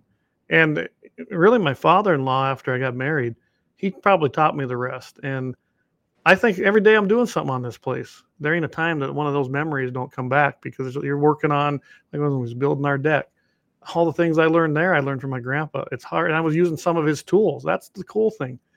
I still got all his tools. And it just kind of resonates. It really, boom, it's right there. And I don't think you get that anymore. You just don't No. see it anymore. No, I, I can tell you one story about my grandpa, and uh, he had this big stump. Now he didn't shoot it full of holes in his basement, but he gave me a paint can of nails when I was at his place, and he said, "Pound those nails into that stump." and so I started, and I was a little kid, you know, and I started pounding those nails in there. And then when I got to sh- horseshoe in school, and now, uh, if anybody's seen what a horse nail looks like, it's small. It's got a small head and it's sharp on one end. Very And sharp. just, yeah, my my instructor said, "How did you learn how to nail like that?" And I'm like, "My grandpa, Yep. you know, gave me a a, a, a and." And said, go do it. Pull them out. He'd have me pull them out, and we'd nail them back in. I mean, a, a paint can full of nails. But, No, yeah, and, and I'll never forget that. And just like you'll never forget about your grandpa, don't be the grandpa or great uncle. And you don't, you know, if you don't have any grandkids or whatever, you've got you've got nieces and nephews. Don't Yep. be the one that they forget. Be the one that they remember. And uh, Absolutely. and Well, and- easy to do. I got a nephew. Uh, he actually, luckily, he don't live too far from us anymore. And uh, you know, there was issues at, at, at his home. We'll just say that. And he spent a lot of time out here with us and with with his grandma, with Grandma D. And uh, to this day, he comes out. You know, he's doing great. He just got a new job. He's uh, he's really turned out to be an outstanding young man. And uh, I like to think that hopefully that had a lot to do with you know our influence on him because he could have went a different direction. He sure could have and he didn't. He chose to be a good person. Uh, he's got a great girlfriend. They're talking about getting married. I mean, it's to see him do that, and now he just got his first AR-15. I'm pretty sure that had a little something to do with me because he likes to shoot. So he's going to come out, and I'm going to show him how to use that. And that's all it takes, guys. That's all it takes. Oh, got a little background noise there today. Oh, it's Yeah, two. that's them too. It's Ah, the all right. blind guy, The blind, the, the blind lady and my brother. Yeah. All right. Well, Jamie says he's good show. He says I'm heading back out to enjoy some 80 plus degree Shirt Lake glass water on the pontoon. Have fun, Jamie. No shirt lake. No shirt lake. That's right. No What shirt, no shirt lake. that. He's got it wrong again. well, I'll tell you what, we're coming up on the half hour break. Let's take one quick commercial here. We're going to go over a couple little things and then we're probably going to call the show. So, you good with that? I'm guessing. Yeah. okay. so, Is it midnight? not yet. Not I'm yet. just, So, I'm just going to be here till it goes till it's time to go coon hunting anyway. So I mean, you know, if you have a captive audience, I hope Oh. maybe this is streaming into a prison somewhere. well, let's see. I can tell you it's 15 on on, on uh, YouTube and three on Facebook. So, it could be. All right. Let's take a, a commercial break here and then uh, we'll come back and uh, wrap her up. The 701 is proud to be sponsored by Lauer Auto Repair, located at 309 South Washington Street in Bismarck, North Dakota. If you can't stop by, feel free to give them a call at 701 258 6308. Doug and the guys are ardent Second Amendment supporters and will always shoot straight with service and fair pricing. It's been a long winter with lots of snow, ice, and rough roads, so now's the time to get that alignment checked from the curb shots, potholes, and bumpy snow covered roads. Summer will be here before you know it, so get that rig scheduled for an AC charge. Make sure and tell the guys at Lauer you heard the sponsored guns in the 701 and thank them for supporting and promoting our Second Amendment civil right. That's Lauer Auto Repair, 309 South Washington Street, Bismarck, North Dakota, 701 258 6308. Your North Dakota proud, patriotic auto repair service. I'm the idea. Um, and we're back. All right.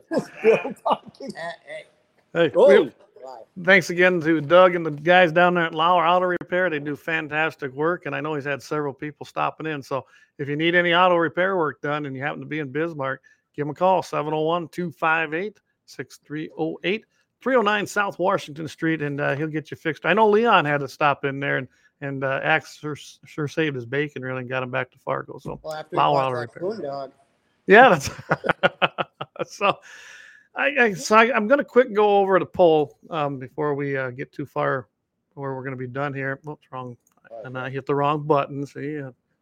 Anyway, we uh, did I not have my poll on here? Here it is.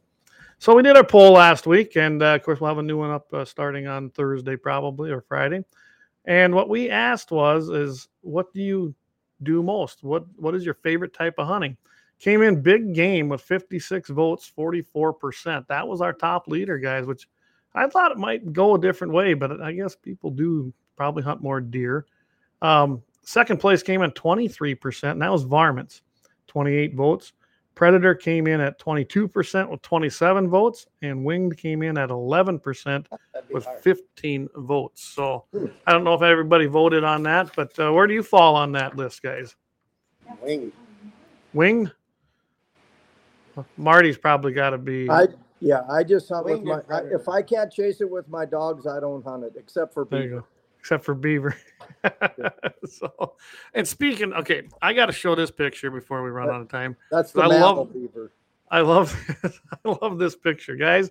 Let's listen on the podcast. It's worth at least coming in here. And if you don't want to watch the whole show, go to it like an hour Yeah. thirty and fifty one seconds. Just you know, It's- that's not photoshopped either. That's not photoshopped. This is Marty with a mountain lion right above his head. I'm guessing the dog's treated. Why don't you give us the background on that? Because that's a pretty cool picture. Well, the background on that is that's the first year I took my son-in-law mountain lion hunting, and Okay. and he said, and he coon hunted with me a lot, but he said, well, now do these mountain lions do they ever try to get you? You know, when you're after them or this or that? Rawr, said, come "Oh." on down. I said, you know, we're not going to have any problems. I said, I've been chased around by bobcats way more than mountain lions. I said, in fact, I will have one when we get one treed. So he was looking at me like, oh, okay. So when we got that first lion treed, I either had to high five it or I was a damn liar, you know? And and so I will uh, I'll send you the picture of me actually high fiving that lion. Oh, I just wow. put my hand up and he yeah, so anyway, then I took that selfie with that lion, but yeah, I just I, always- seen that is awesome. yeah, you know, and and I started cat hunting down in Nevada. Oh gosh, I don't know, 25 years ago on the Wine Cup Ranch, and and I stayed right out there on the Wine Cup, right in their bunkhouse. I'd bring my either horses or mules down there, and I'd hunt for two or three weeks, sometimes longer. Um, and you know, unfortunately, that ranch has been sold a few times. It's cut up into pieces and this and that. So Mm, that's sad. I, I still go to Nevada, but that's the story on that selfie anyway. Well, no, I just I like I said, go check it out, guys, if you're listening, because that is pretty cool. That that lion ain't too far away from you either. how, how far up was he? Well, I was right up there beside him. I mean, I, I when I say that a bobcat's actually bit me more time, I've never I've been in caves with mountain lions, Mhm. you know, two feet away from them, and they they just they don't even want to look at you. Now a bobcat, They'll they'll, be looking at the dogs back and forth, and then all of a sudden they'll just prick their ears up and stare at you, and they come running towards you. But a mountain lion, I mean, sure, knock on wood, um, one might kill me this winter, but not likely. I've never got to go uh, and trap them like that or run them with hounds. Uh, the first year, the first season they had in in Rapid City, we only had three days to hunt, but we took horses down there uh, in South Dakota in the Black Hills. They had that first season, and we were literally a day behind uh, where that we knew there was a lion in there. Couldn't get him to come in. We tried to call. We tried, you know never done it before. I found a bighorn sheep in there that that lion had destroyed, and we, like I said, we had three days to hunt. That really isn't enough. You'll love this. On the way home because back then they were you had to report it. You know you bought your tag and then they only took so many but uh, you had to report in. We were listening to the radio 810 out of sturgis and sure as hell where we were hunting which was in that big bowl where they that they used to do all them experiments that was someone killed a lion there later that day and we had just been in there that morning so it was kind of it was i guess neat to know that we were on the right track because i'd never done it before but I'd love to get behind some hounds. I think that'd be a blast. Yeah, well, we'll go. You know, and the thing about it is, them them lions have such a big territory. I mean, the furthest, Huge. yeah. Yeah, I I um I followed a lion and treated, and we were 12 miles, and that was in Montana. We were 12 miles from where we turned loose that morning, and we'd cut that track on several roads, and then it went into a big area of timber, and then went 12 miles. Wow. Yeah, they And- they huge areas, huge areas. Yeah, Yeah, and and I've had to stay overnight out there um, on the track, and I had a, a buddy with me one time, and I said, "Well, we're either going to stay overnight or we'll walk back to the pickup." We were hunting on foot then. We'll walk back to the pickup, and then the next day we'll have to walk back in here and start this track again. We might not catch it, but I know I can catch that cat in the morning if we stay here. And he's like, he said, I would rather die than stay here. he didn't want no And- part of that. and yeah, so anyway, we, but yeah, I, it, it, it's an adventure. I mean, in, in the hound aspect, as you know, hunting them without hounds like you were doing, that's an extra type of Well, hunt. Like, It was, and you know, I got a, you know, I knew a lot of people down there, and they're the ones that kind of put us on that lead to go in there, and that's why we went in there. And they were right. There was a, there was definitely a cat in that area, but he wasn't. Who knows where he was those three days? He could have been twenty miles Yeah. away.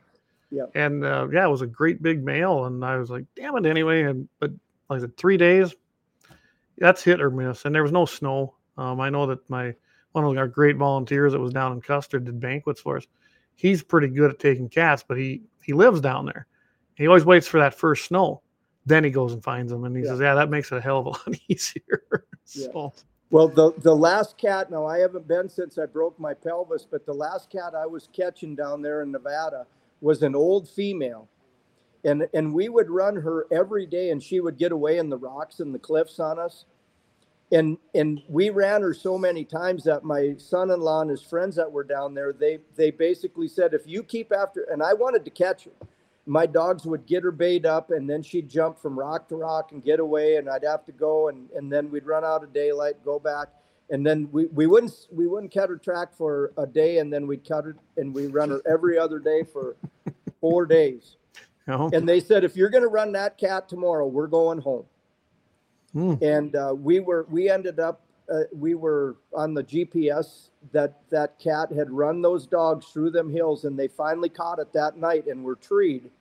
And they were 18 miles on the GPS wow, they, they'd went 18 miles. Yeah so back and- and forth and around, and yeah, yeah Wow. I I told my friend, I said, I said, I'm going to shoot this cat tonight. Normally I wouldn't have shot a female. I said, but I'm going to shoot her and I'm going to send her in and get her hat, hide tanned and dyed pink and then have the pink panther.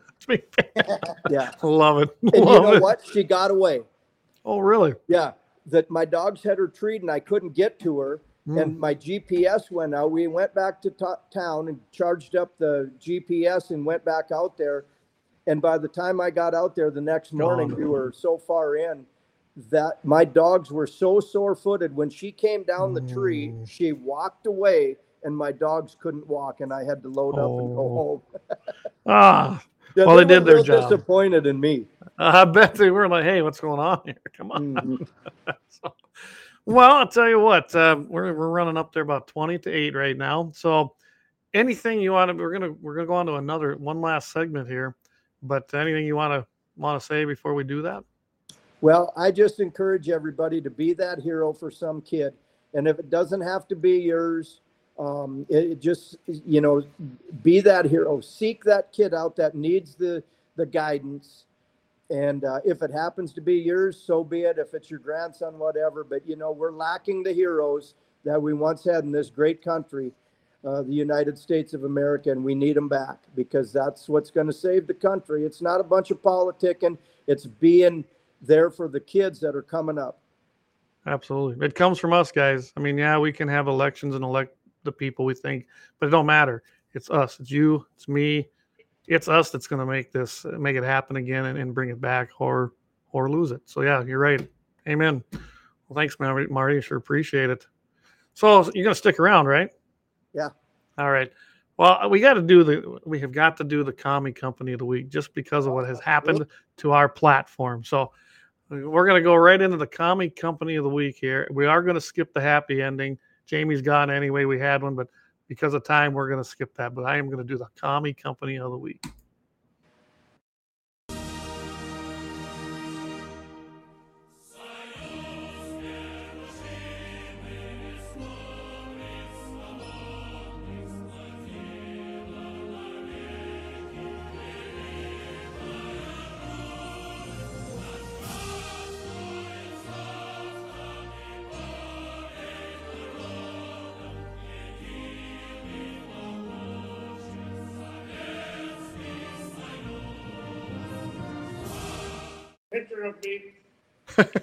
so I did the long one because these guys have earned it. So we've been using a platform to host our this with our Guns in the 701 to host our website for oh, going on since last September. So almost a year, guys. Had no problems. We've been trying to get the store up and running. And I was really hoping that this week, tonight, we were going to be able to launch our online store. People have been asking about it. And guess what? Um, we got we basically got nixed by Square. So, square.com, if you haven't heard of it, they are going to be my commie company of the week. Um, I can't stand them. Got a little, I, I got some Lenin there and some Oh. Stalin. And yeah, we got them, Karl Marx. They're all right there because Oh, that's how these guys beautiful. operate. So, if anyone wants that, I'll send it to you. but That's anyway, shirt. Oh, what happened here? And I got an email. I was I'm gonna put it up here, but I can tell you it's hard to read. So I mean I can put it up here. But here's what this email says: Dear Clayton, we recently reviewed your account and have unfortunately found activity that violates our terms of service, including but not limited to the following: Section three general terms, Section three payment terms. So I went into the our deal and checked out the, the terms, and I didn't think we'd done anything wrong. And the only thing I could find in there, and all the crap that they got on there, it's almost as bad as community standards, that fascist book. But it, they're the sale of firearms. That we do not allow the processing or the advertising of sale. We don't sell firearms. We had our caps on here, you know, like this. We had our shirts on there. We had all the things that you know that everybody's been buying. And as near as we can tell, what happened is, is it probably came up on the sales side of this thing in one of their stupid uh, algorithms the word gun or the word guns. And of course, these companies don't care. They're they're woke liberal pieces of crap, and they just decide they're going to axe you. So they they go on here and they go, "We are sorry to inform you that due to this activity, your account will be deactivated in 30 days. We will no longer be able to accept payments related to your business, and we are giving you advance notice of this deactivation of your account to allow you time to transition. Really?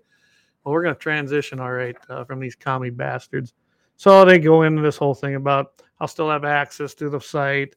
Um, that they're they're sorry for the inconvenience. I I did finally go on there, and I found someone to, to actually notify and and send an email to. I sent the email, same old BS. They were going to review it. I've heard nothing. So in the meantime, I started looking for another host because that's what's going to happen, and and I don't want to do business. Neither does Jamie. We don't want to do business with commie companies like that, woke companies. We like doing business with guys like Wyatt, the blind guy, and Axe down there at Lauer Auto Repair, David over there at 1760 Sports. We do not want to do business with these people. And that's how I found Freedom Host. If you saw, they were on tonight, and she that gal has been just fantastic getting us going.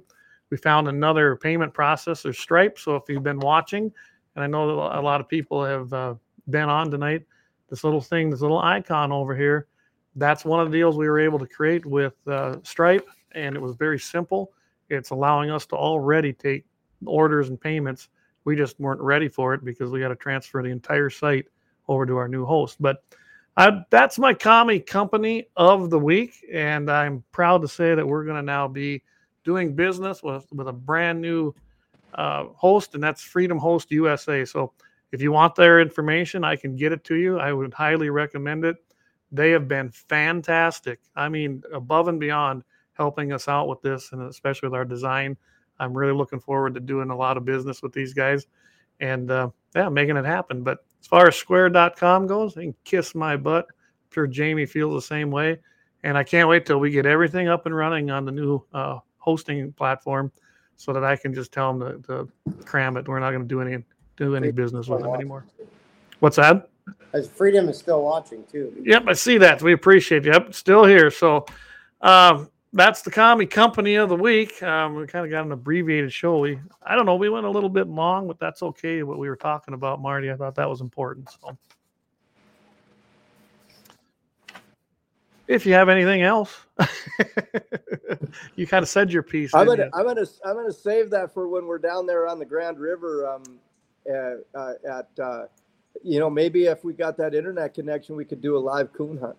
Oh, that'd be a lot of fun. That'd be a lot of fun. You know, we tried to go live when we did the prairie dog shoot when I went over there to film with uh, Axe and with Jamie. By the way, I do have that video, guys, but there wasn't a lot that we could video, so it's going to be a very abbreviated video, but it is pretty much done. But yeah, we tried to go live, and it eh, it just takes a lot of power to go live like that. So yeah, technology is great when it's working, right? Oh, Jamie sent us a new picture here, guys. Oh, quickly. Oh shit! Uh, oh, th- this one said they're catching fish. Got a little hammerhead. So there you go. What what is a hammerhead? Oh, little northern Oh, northern. That's He it is. said hammer handle. That's a northern. hammer. I know what a that's a hammer nor- handle is. I don't know what a hammerhead. is. Oh, okay. We I just we know them as hammerheads here. I guess we're crazy way down. I here. know what a bullhead is. Bullhead. Yeah, yeah. Hey, take a kid bullhead fishing. That's all we could go fishing, and That's they're all I ever delicious. If you go, bullhead. you, you can go up to Hettinger, North Dakota. They're Just- Mirror Lake. They're just it's if you're gonna catch them. It's actually a great one to go and take kids. They don't care what they catch when they're little. No. They'll catch a ton of them. Have a lot of And fun. they're Take deli- me. I don't care what I. And they're delicious. I and they are that's- good. That's an underutilized fish. That's all we had was bullheads on the two fishing trips a year that our dad would take us on. Wait, I do have one story about Wyatt. I took him uh, ice fishing one time and I caught a walleye after about five hours of drinking. And Wyatt reeled it up, and I'm like, "Boy, that's a nice one." And he, Wyatt goes, "Yeah, what is it?" He, he not what a walleye was. oh, hey, uh, thanks, Natural One. Uh, Natural One chimed in here and said, Scott turned me on to you guys. Great show. Great to have you as a listener and uh, appreciate you listening. Yeah, it's always great to see new guys coming on here. And let's see, Corey Merriman, Flat Creek. Yeah, Flat Creek's full of them too. Hammer handle, handler. Uh, Eric's Eric correcting me. Hammer hand. So I got it wrong. I will admit I was wrong. How about that? All right, guys. Well, I want to thank everyone. We're coming up here. We're an hour and 46, so we're getting longer, it seems, all the time. But we appreciate everybody hanging in there. Again, if you want to donate to the show and help us along with our sponsors, just go ahead and scan that QR code. I think you guys tried it and it went right there, didn't it? Boom, you can see it. So go ahead and scan that. I'm going to put up a couple other ones for you guys to check out. That's just we've got other things, but this is going to be a start. This is our camel hat, black mesh cap. I'll give you guys a little bit of chance here. Scan that code. They're 30 bucks. We that includes everything, and uh, that's one of the new ones. We do have another color that has the brown patch on it, and that brown patch should look similar to to uh, this. And we'll, we can put that one on you. We've got that as well. And then we've got the one here that Eric is modeling for us. I don't have his other picture, but that is our brown duck, and that comes with the silver and black patch as well, and then the camel outside. Same thing, 30, 30 bucks. We've got some other styles, but we got to get the store built, guys. We just I was able to get these done before the show. So scan those codes, and uh, if nothing else, you can go to www.gunsandthe701.com right now. It's still up and running, and uh, check out everything there, and uh, we'll get you. Like I said, when we transition over to that other the other hosting platform, we're going to be ready to rock and roll. So you'll be able to get everything you need. Again, we are live on Friday, KFYR Mitchell in the morning. Uh, we have a great show there. We're on for about what 20 minutes. And Todd, I think this week uh, we're gonna we're gonna revisit Eric Church. It's uh, kind of disappointing at the state fair so many were there, but we're gonna talk about that and the Jason Aldean thing and tie that together. A couple other subjects we're gonna have on there. Tune in and find out. 5:50 a.m. radio, 7:40 Mountain, 8:40 Central, and then again in the crosshairs with JD and Clay. KFYR Plus, guys, that's a streaming service from KFYR. In the crosshairs, that comes on at 11:30 Mountain at 12:30 Central, and of course, every single Wednesday night you can find us right here, 6 o'clock p.m. Mountain, 7 o'clock Central. With that, you got anything else you want to add before we sign off for the night, guys? Well, when we do meet up to go coon hunting, I've been saving my Bigfoot stories for a special occasion when you're with and you and Jamie. And I'm going to tell you guys now, I've never actually sighted Bigfoot, but I've had some extremely spooky stories happen to me while coon hunting that could be nothing other. You know, and you're down in Bigfoot country. I mean, down there by Little Eagle, uh, down towards Umore, there was a lot of Bigfoot sightings, and I got two strange occurrences that So- happened to me. Okay, now I got to ask if you have a shot, do you? Would I? Oh yeah. I mean that's There you yeah, go. that's it. Netting, Yeah, I mean yeah. Save. It's save the Bigfoot. but the big question. That's not the question, Clay. Yes. Will it do any good? Will it be Ah. effective? You know, is know. it you know is that really a live ammo? I don't know. I think who knows what it could be. It could be something that we can't shoot. But It I know be. two times the only way I could explain what happened to me was a Bigfoot type creature that my dogs and mule were petrified of. Not just me, mm. but my mules and dogs knew something bad was there. Well, I know you did a couple lives, and you. No, my wife wasn't out there. nice. there you go. You got it right here, guys. We're gonna have Bigfoot stories right here. We're first. Guns in the 701, first on the scene, right? Yeah, well, I'm not kidding. I believe you. No, I'm looking forward to it. so, all right, guys. Well, again, thanks everybody for supporting the show. We want to thank our sponsors again for uh, supporting this and, and what we do. We try to spread freedom, protect the Second Amendment during the legislative session. We try to keep you up to date. I want to thank Lauer Auto Repair, 309 Washington Street, and the Blind Guy, North Dakota, blindguynd.com. Guys, check them out. They are patriots. They believe in what we believe, and that's who we want to do business with. So, until next week, tune in on Friday morning, 740 Mountain, 840 Central for the next episode on in or on KFYR with Todd Mitchell in the morning. Other than that, guys, have a great weekend. And as we always say right here every single time, keep your powder dry. Thanks, Marty. Thanks, Wyatt. And we'll see you guys next week. Yep. Thanks for doing what you,